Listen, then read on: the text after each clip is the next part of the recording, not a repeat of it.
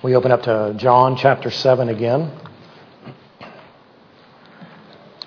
This will be the uh, final part of this look into Jesus' teaching at the temple. We've looked at this over the last uh, two Sundays in John, and this will complete this section. We'll move into a different period in Jesus' ministry after this. But if you remember, Jesus is in Jerusalem. Most of his ministry has taken place outside of Jerusalem. It's been in Galilee and the outer regions. But he has come to Jerusalem for the Feast of Tabernacles, one of the three required feasts for all the Jews to attend. He went to the feast after it had begun to avoid the public celebration of his arrival, as he knew would take place, as will take place in a few months down the road when he comes back to Jerusalem for the Passover feast and we experience the triumphal entry. At some point in the middle of this feast, he begins to teach at the temple. There isn't a recording of what he actually taught. We've seen some bits and pieces out of the application that Jesus has made when he was challenged by the religious, uh, the religious leadership over his audacity to heal a crippled man on the Sabbath when they, in fact, are happy to circumcise individuals on that same Sabbath. So Jesus was successful in refuting their antagonism against him over this healing of this crippled man. And as he has been teaching, there is division within the crowd. We looked at that last week, and we'll see that as a continuation in our passage today. And sometimes when you look at a passage of Scripture over several weeks like we have, you forget that this is all happening in the same time frame. This isn't a week later. This is right now. There's still division within the crowd about who he is. Some believe that he is sent from God, and they are believing in him. They are placing their faith in him. Others disagree, and they want to see him stop. They want to have him silenced. And the Jewish authorities, the religious leadership, want to seize him, meaning they want to capture him. And as we looked at in verse 32, they've actually sent officers of the temple guard to go and to get Jesus and to bring him back so that he can give an, an answer to the chief priests and the Pharisees and the Sanhedrin, the whole council, and give an account for his teaching and for the claims that he is making about himself. And so now we come into this passage. It's just a couple of days later, as we're going to see in our very first verse. We're going to look at verses 37 through 52. And the Gospel of John reads Now on the last day, the great day of the feast, Jesus stood and cried out, saying, If anyone is thirsty, let him come to me and drink. He who believes in me, as the scripture said, from his innermost being will flow rivers of living water. But this he spoke of the Spirit, whom those who believed in him were to receive, for the Spirit was not yet given because Jesus was not yet glorified. Some of the people, therefore, when they heard these words, were saying, This certainly is the prophet. Others were saying, This is the Christ. And still others were saying, Surely the Christ is not going to come from Galilee, is he? Has not the scripture said that the Christ comes from the descendants of David and from Bethlehem, the village where David was?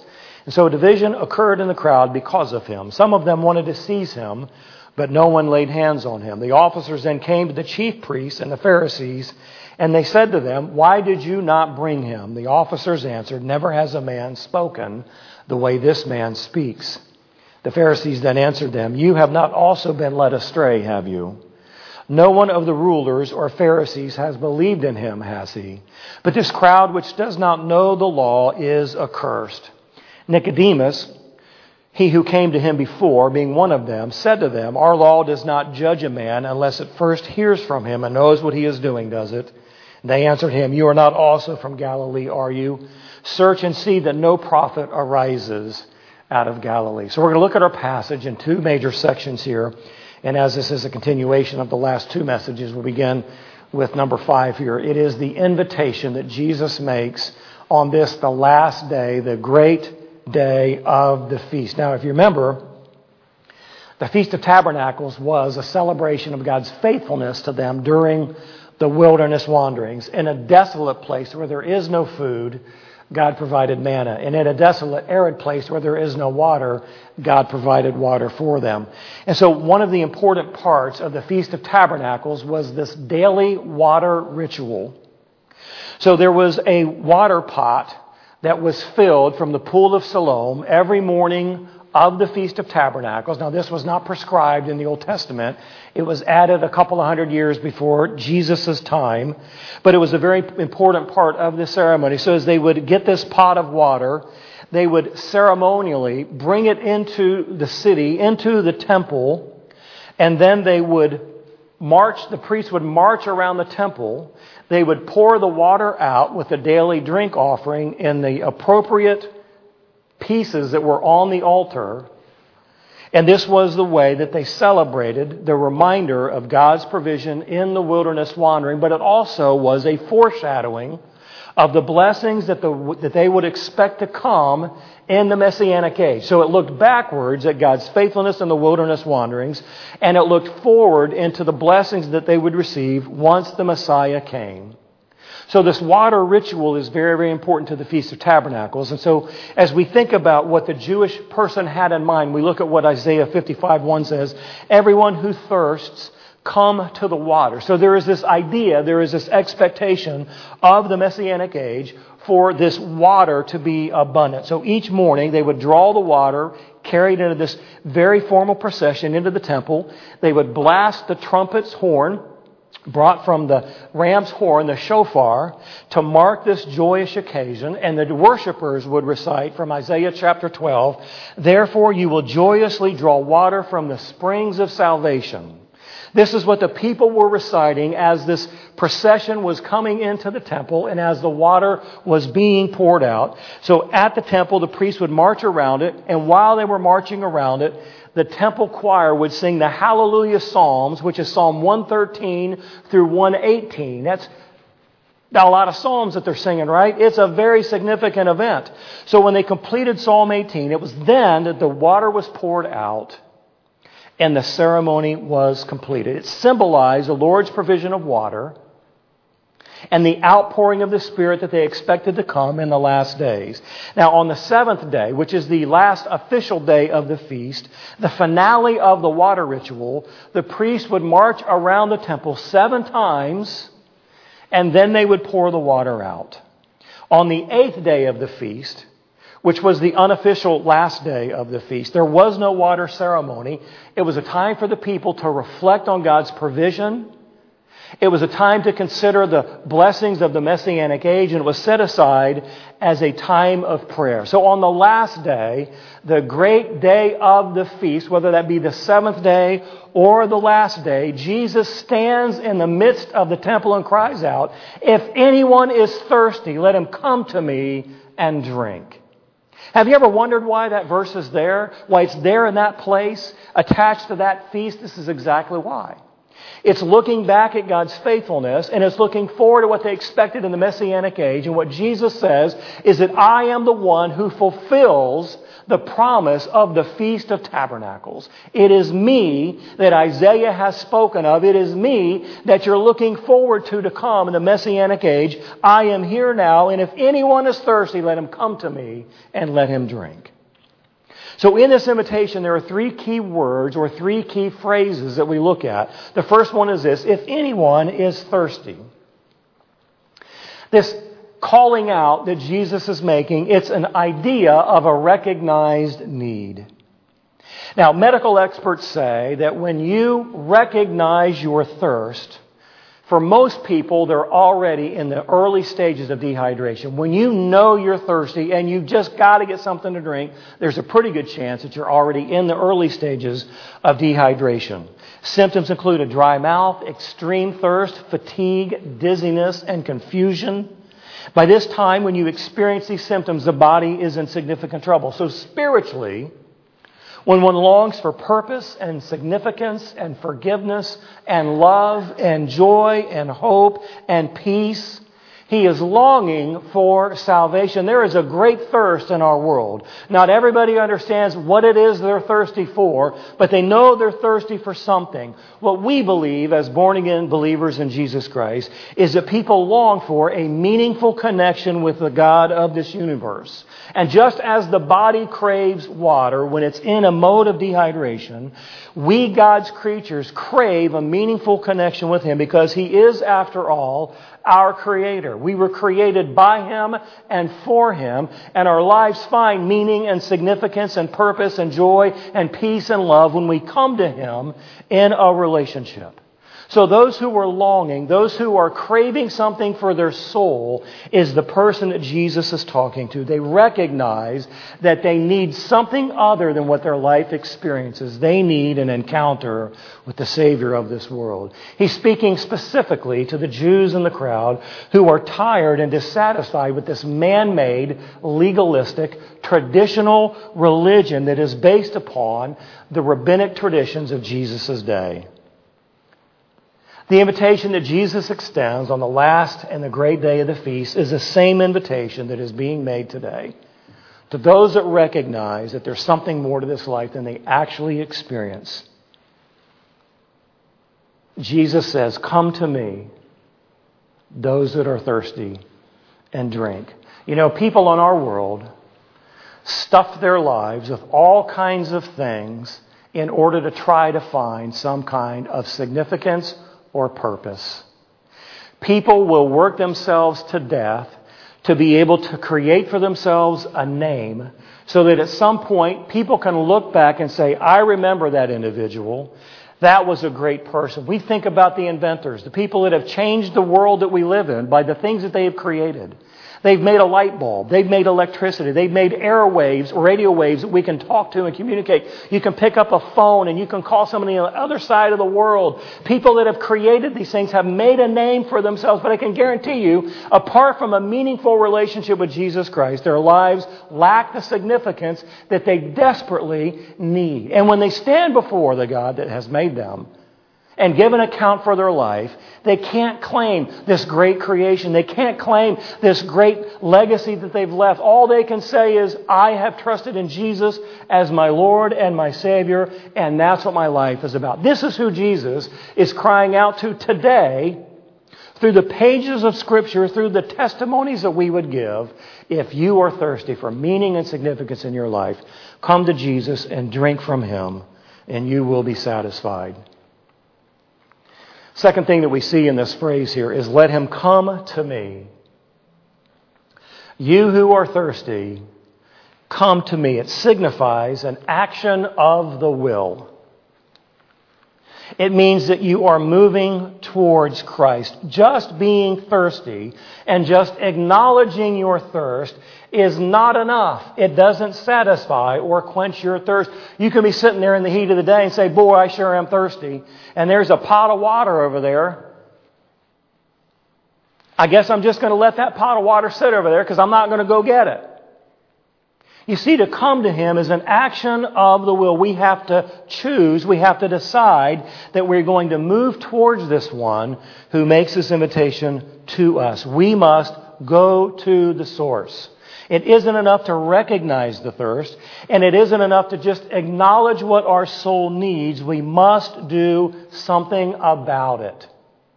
That old adage, you can lead a, water, a horse to water, but you can't make him drink it. So we have to acknowledge our need, we have to move towards him, and then we have to drink.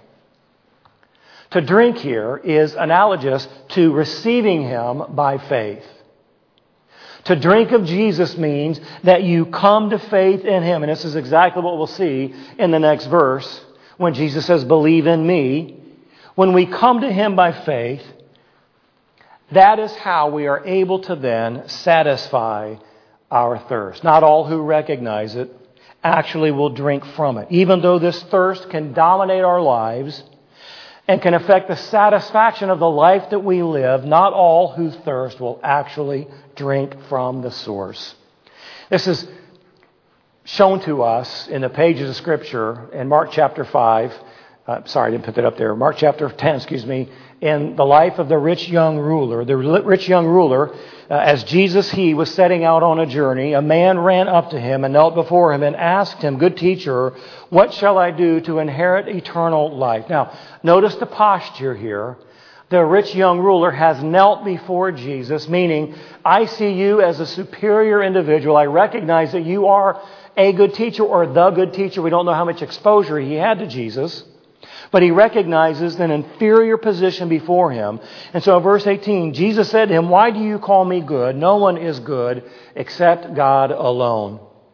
You know the commandments. Do not murder, do not commit adultery, do not steal, do not bear false witness, do not defraud, honor your father and mother. And he said to him, Teacher, I have kept all these things up from my youth.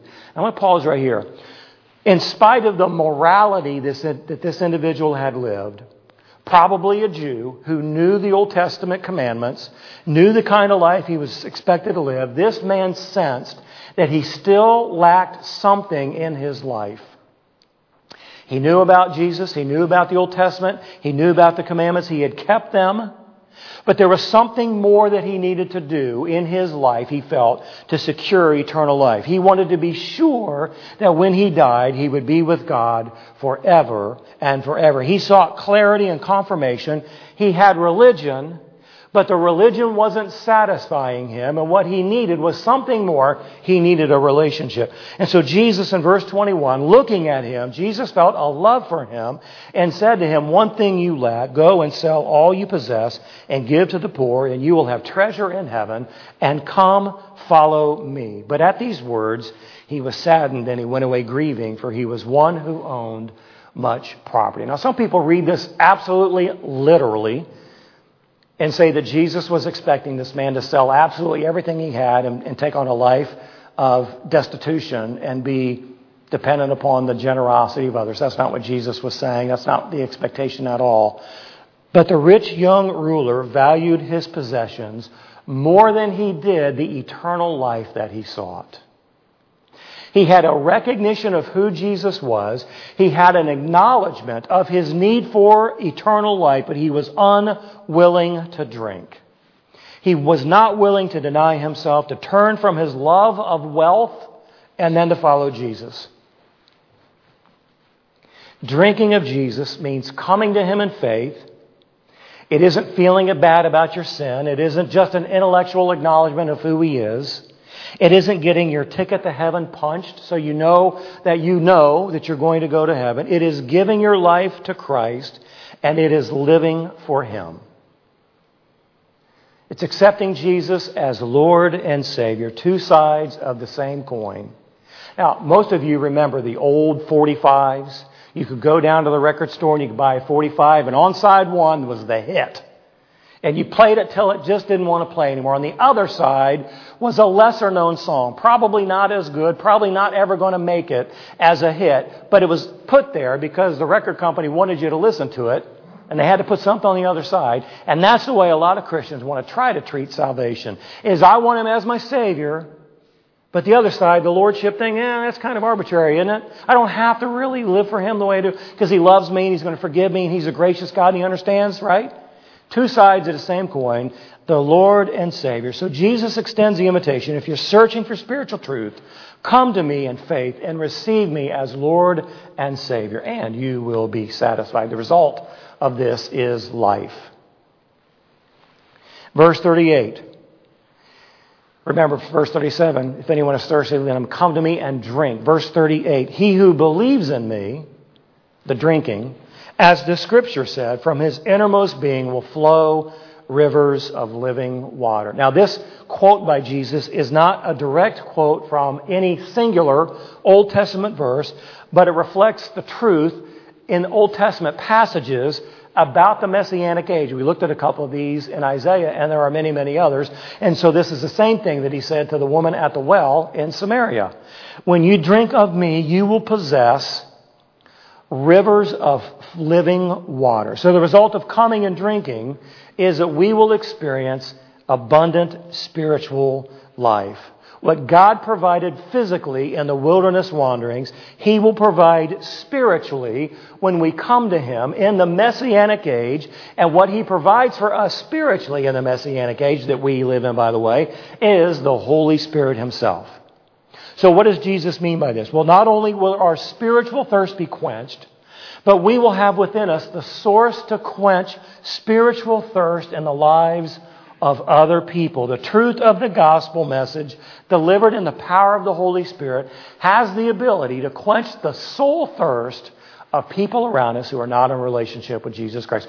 We are not the source. We can't provide the life, but we can provide them with the source by sharing with them who Jesus is and what he has done, and to help quench the thirst of their soul that only Jesus can actually satisfy. We're, we are not to selfishly receive this gift of salvation and bottle it up and keep it to ourselves. We are to share with others as it has been shared with us. John explains this in verse 39. John's explanation in verse 39, but, but this he spoke of the Spirit, whom those who believed in him were to receive, for the Spirit was not yet given because Jesus was not yet glorified. So this living water, as John explains here, is the Holy Spirit of God who now lives in us and who now empowers us, who strengthens us, who fills us with God's presence and flows out of us with the potential to impact the lives of other people. This spring of living water, this river of living water, identifies the result of our being filled with the Spirit, of having the Spirit control us through the witness of our lifestyle and through the witness of our words. It is Christ seeing other people in us. It's a great thing for someone to say, you know, that's a very respectable individual. That's a very kind and caring individual. I really admire the kind of life that person lives. That's all fine and dandy, but it's a much different thing for someone to say, that is a godly man.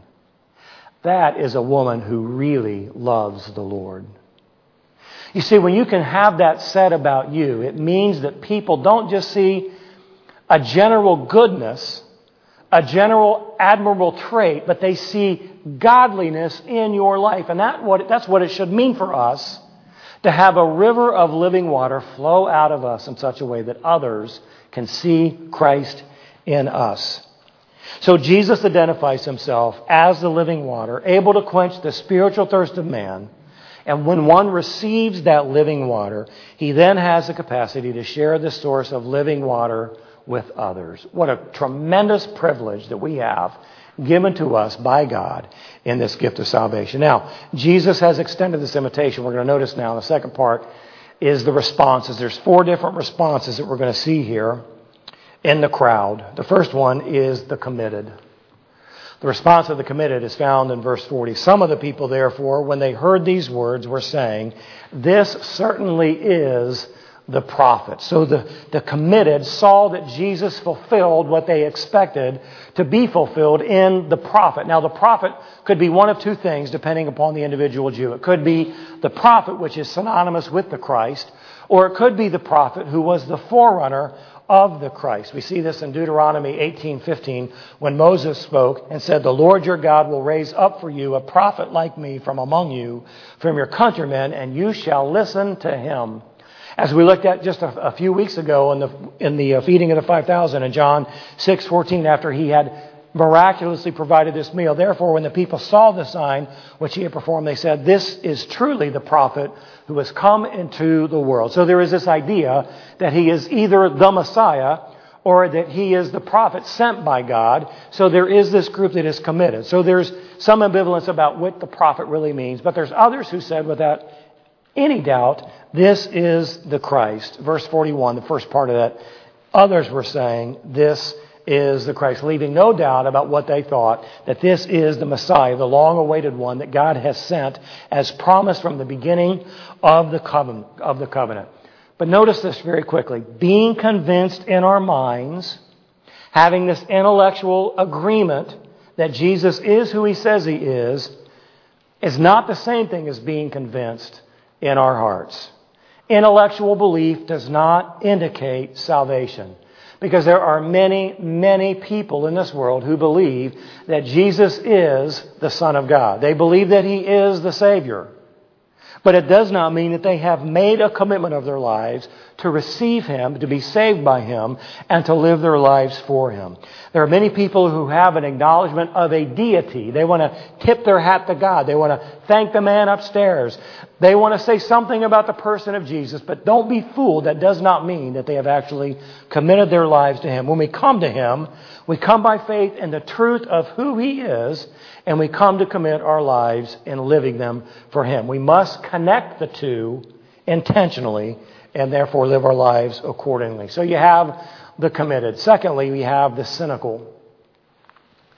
The cynical are in the latter parts of verse 41 and 42. Still others were saying, Surely the Christ is not going to come from Galilee, is he?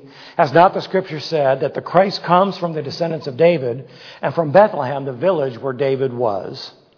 So their assumption is correct. The Messiah is going to be a descendant of David, and the Messiah is going to be born in Bethlehem. The point of their contention is that Jesus was from Galilee, that he was raised in Nazareth, and because he was raised in Nazareth, they simply assume that that's where he is born.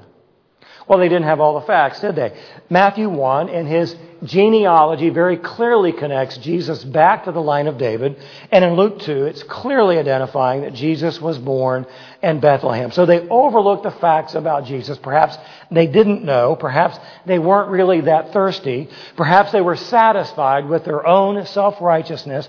And perhaps their idea of a Savior didn't quite fit with the person that they saw Jesus to be and where he was from and the kinds of things that he was saying. We don't get to create our own God. We don't get to create the structure that fits the God that we want to be. God is who He is. He is the one who has created this universe, and He has been represented to us in the person of Jesus Christ. If you don't want Jesus, then you don't want the Father. If you don't come to Christ, then you're not going to get to the Father. So, for whatever reason, they had a problem with the fact that Jesus was from Nazareth, and that's being where he was raised. And they overlooked the fact that he was actually from the lineage of David and was actually born in Bethlehem. So you see this division amongst the people, those that were committed and those that were cynical. This division that Jesus has created in the crowd is the same division that exists today. Jesus would say in Luke chapter 12, verses 51 and 53, Do you suppose that I came to grant peace on earth? Is that why Jesus came? No, he'll give peace to the individual believer, but he didn't come to bring peace on the earth. I tell you no, but rather division. From now on, five members of one household will be divided, three against two, and two against three. There will be, they will be divided, father against son, and son against father, mother against daughter, and daughter against mother, mother-in-law against daughter-in-law, and daughter-in-law against mother-in-law. What's the division? It isn't because they're in-laws. It isn't because they act like outlaws. The division is the fact that somebody has made a commitment of their life to Jesus Christ and they're living for Him, and the other family members who are not saved don't like it. So Jesus didn't come to create peace in this world in the sense that there be no more strife, there be no more wars, there be no more hatred. He came to give peace to the individual who would come to him and drink from him, but the family God's created way of duplicating the gospel will experience division over the reality of the gospel being affirmed and lived out in the person of Jesus Christ. He divides believers from unbelievers. It's reflected in separating light from darkness, sheep from goats, children of God from children of the devil. Jesus is going to bring division, and we just need to be aware of that. When you live for Christ in the public arena, you're going to create a problem. People don't like the light that's going to come from the light that you're living as one who has made a commitment to Christ. You will create division. That's okay. They're not rejecting you, they're rejecting the Christ that you serve. So this division is so intense. We read here in verse 44 some of them wanted to seize him, some in the crowd, but no one laid hands on him. Some of those that didn't believe, in, in, in John's terminology, he's not referring to the religious leadership. Typically, that would be the Jews. But those within the crowd wanted to seize him because they were also convinced, like the religious leadership, that Jesus was a blasphemer and a heretic and needed to be stopped. So some that didn't believe wanted to seize him. The third response we see here is the confused. Verse 45 The officers then came to the chief priests and Pharisees, and they said to them, why did you not bring him? So they've been on this mission for a couple of days now to find Jesus, to grab a hold of him, and to bring him back before the council so Jesus can give an account of his statements that he's making. Now remember, the officers here are the temple police, they are Levites, they are faithful Jews, they are rigorously trained, they're well informed of the Old Testament, they're not just muscle. They're not just big bodyguard types like you would expect from the Romans. But these are Levites. These are people who are trained in the truth of the Old Testament. So when they come back, they come back without Jesus, and the Pharisees are outraged and they want to know why. And they say simply this We were amazed at what we were hearing. We've never heard anything like this before. We have been rigorously trained. You have been our teachers, and we've never heard any of you speak the way this man has spoken. They are caught between the power of grace and the message of hatred being spewed by the religious leadership.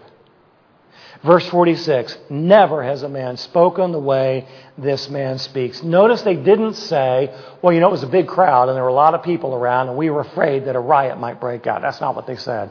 They simply said, we have never heard anybody talk the way this man talks. It's a contrast between the words of Jesus and the man made traditional legalistic religion of the Jews. The Jews, excuse me, the religious leaders were absolutely furious at this. Verses 47 and 48. The Pharisees answered them, You have not also been led astray, have you? No one of the rulers or Pharisees have believed in him, has he? Now, remembering that these are Levites and they have been trained in the law, there's no expectation on, on the part of the religious leadership that the Levites of all people are going to be led astray because, after all, none of us, none of the Pharisees have believed in him. And if we don't believe in him, then you can't either. You're either one of us or you're not.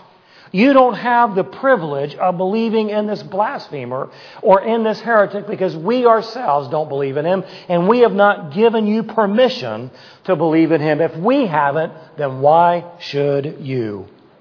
Many who reject Christ will try to impose the same position on those who have accepted Christ. I remember years and years ago when I first became a Christian, I was, I was blessed to have led one of my brothers to the Lord, and he worked in the construction environment. When they heard about his profession of faith, they began to ridicule him, calling him born again. There goes born again.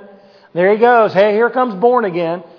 Those who have rejected Christ will seek to intimidate those who have accepted Christ in an effort to squash and to quiet them and to keep them from talking about this significant experience in their life. So here the officers appear to be quite thirsty spiritually. They're hearing words they've never heard before, possibly have never seen Jesus' ministry before because they are, after all, temple guards, and a lot of his ministry has taken place outside of the region of Judea. So here they are thirsty, and they are caught between accepting Christ and suffering the persecution and the rejection by their peers.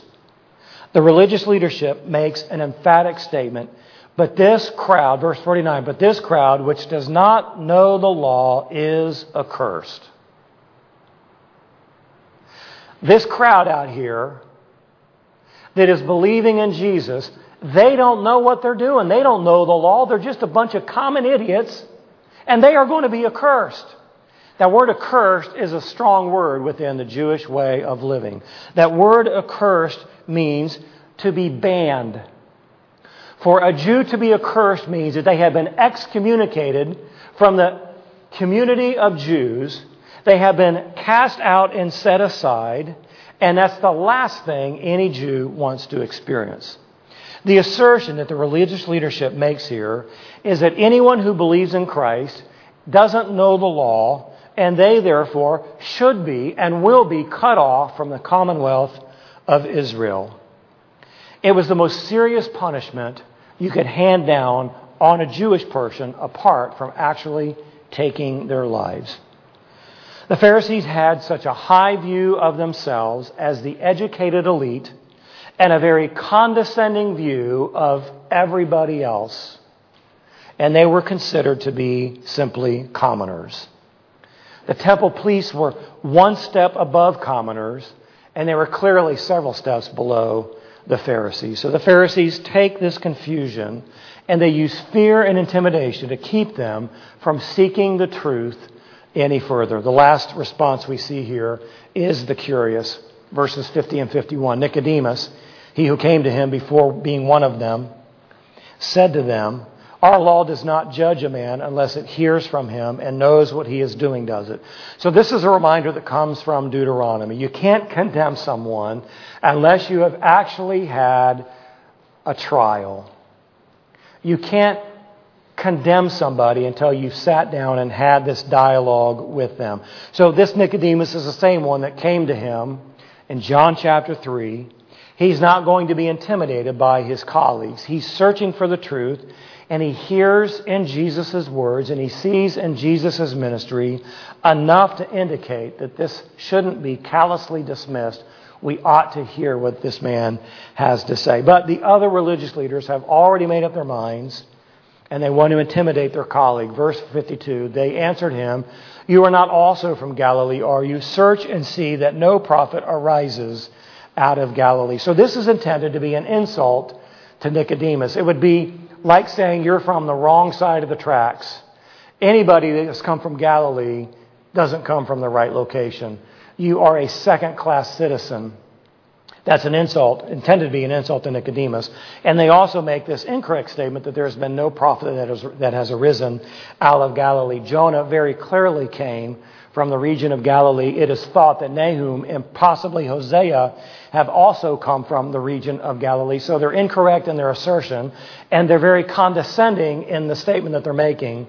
Is that you aren't also from Galilee? Are you indicating that Nicodemus was now an inferior part of this council? Remembering that Jesus called him the teacher of the Jews back in John chapter 3.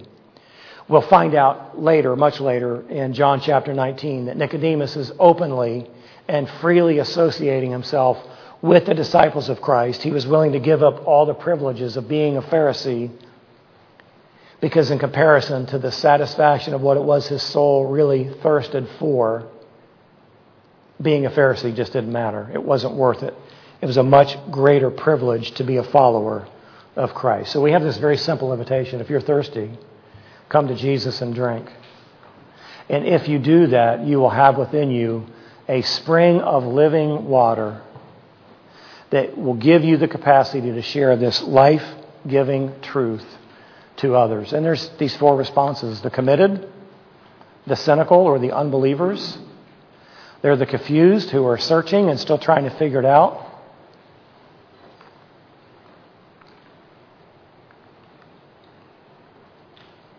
You and I would agree that we are all committed, right? We're the committed. We consider ourselves to be the people of God. But how do we live for this one that we're committed to? We can be committed and live like an unbeliever. That's a paradox that doesn't make a lot of sense. We can be committed and be confused about what it means to walk with Him and to give our lives to Him and to serve Him fully. Pray with me. Father, we, um, we thank you for the great gift of salvation. We thank you that you've done for us what we could not do for ourselves. We thank you for this amazing gift of grace. You've given to us that which satisfies our thirsty souls, and what you've given us is yourself.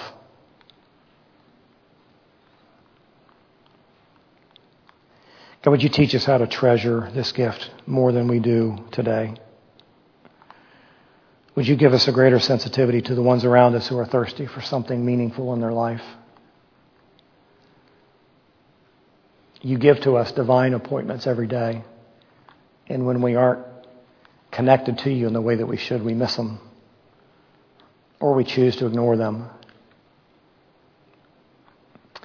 But we are ministers of the gospel, whether we get paid to be a minister or not.